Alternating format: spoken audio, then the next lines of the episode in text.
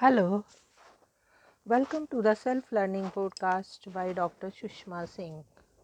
Let us start discussion on Unit 6 Political Economy of Development. And our topic is some important aspects of the political economy theories of development.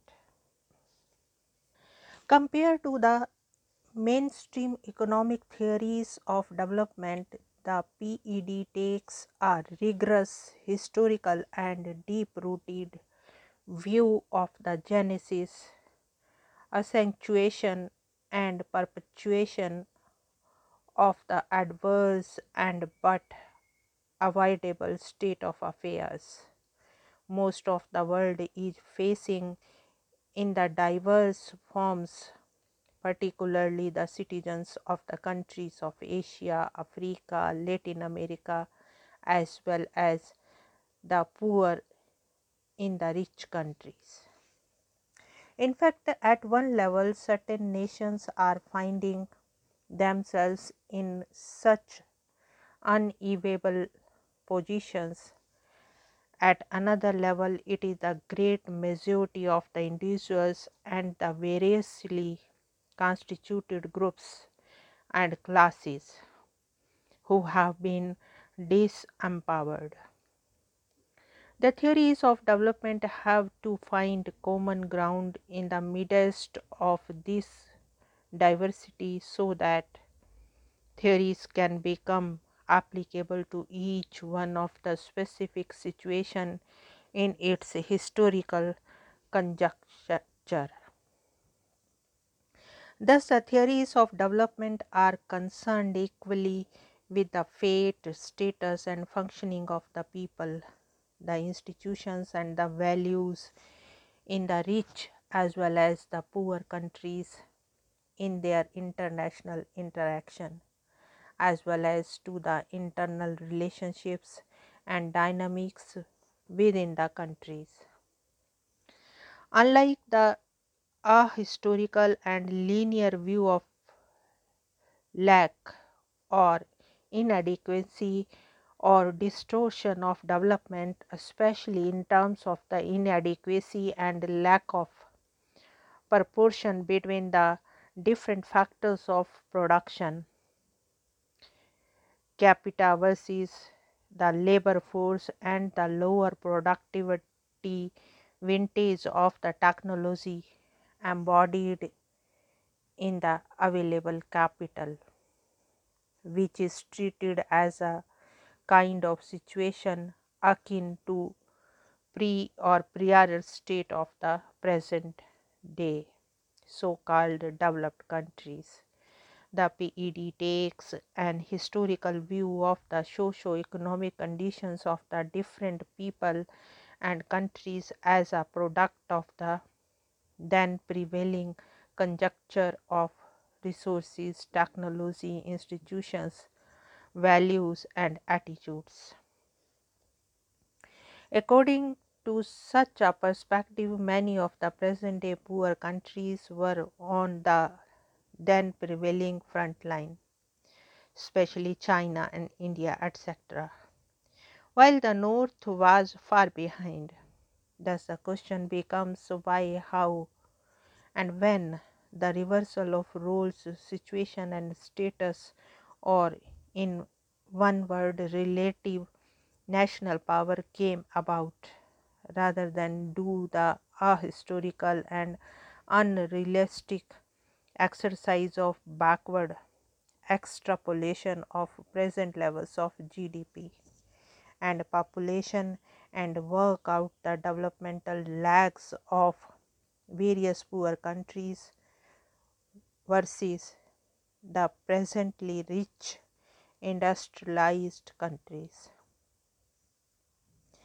A concomitant feature is that similar to the international differentiation and disparities and relative disempowerment there took place an exacerbation of similar traits domestically, especially in those countries which lost out and became laggard internationally.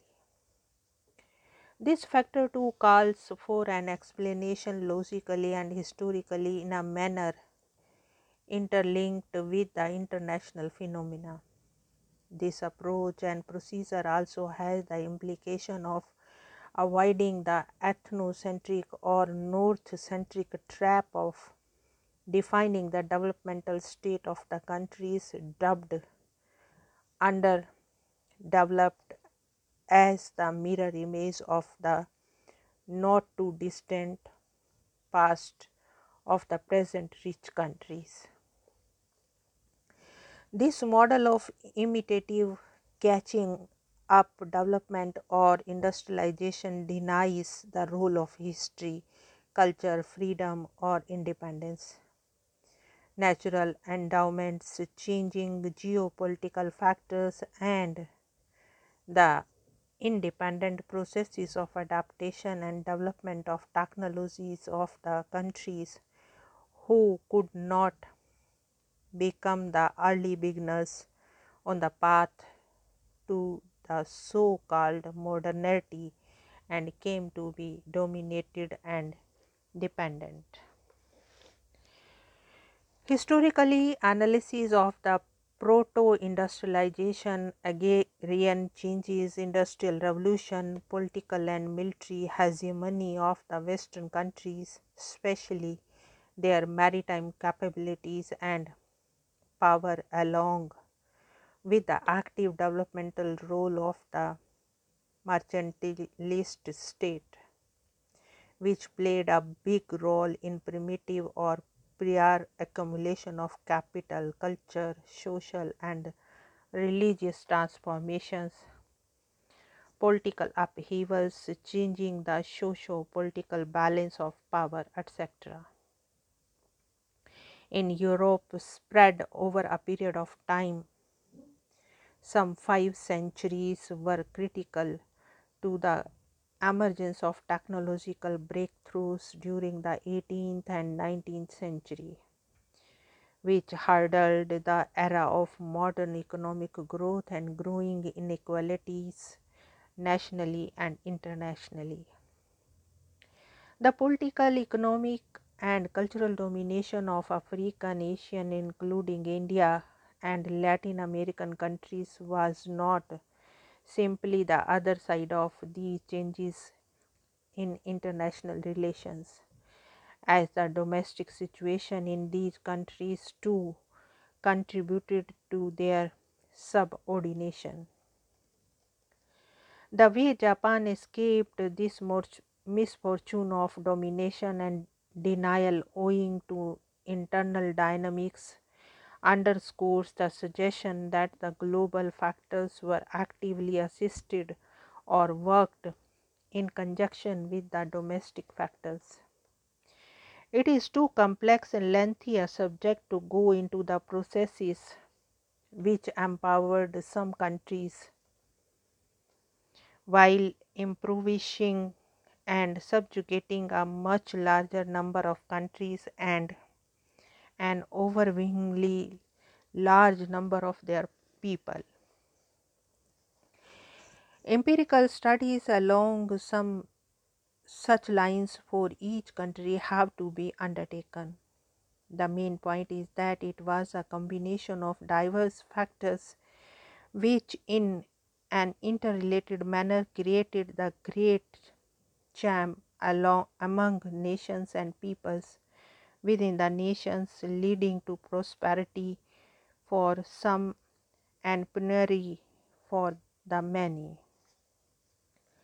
The long term impact of these processes and their unwholesome outcomes for the poor countries was seen in the form of stifling of the positive symbolic linkages between various aspects of their social existence in the poorer countries, leading to worsening material, cultural, and socio political conditions. They became declining countries with impoverished and disempowered people. Now let us wind up the session and take rest. Thank you very much for engaging yourself with the self learning podcast.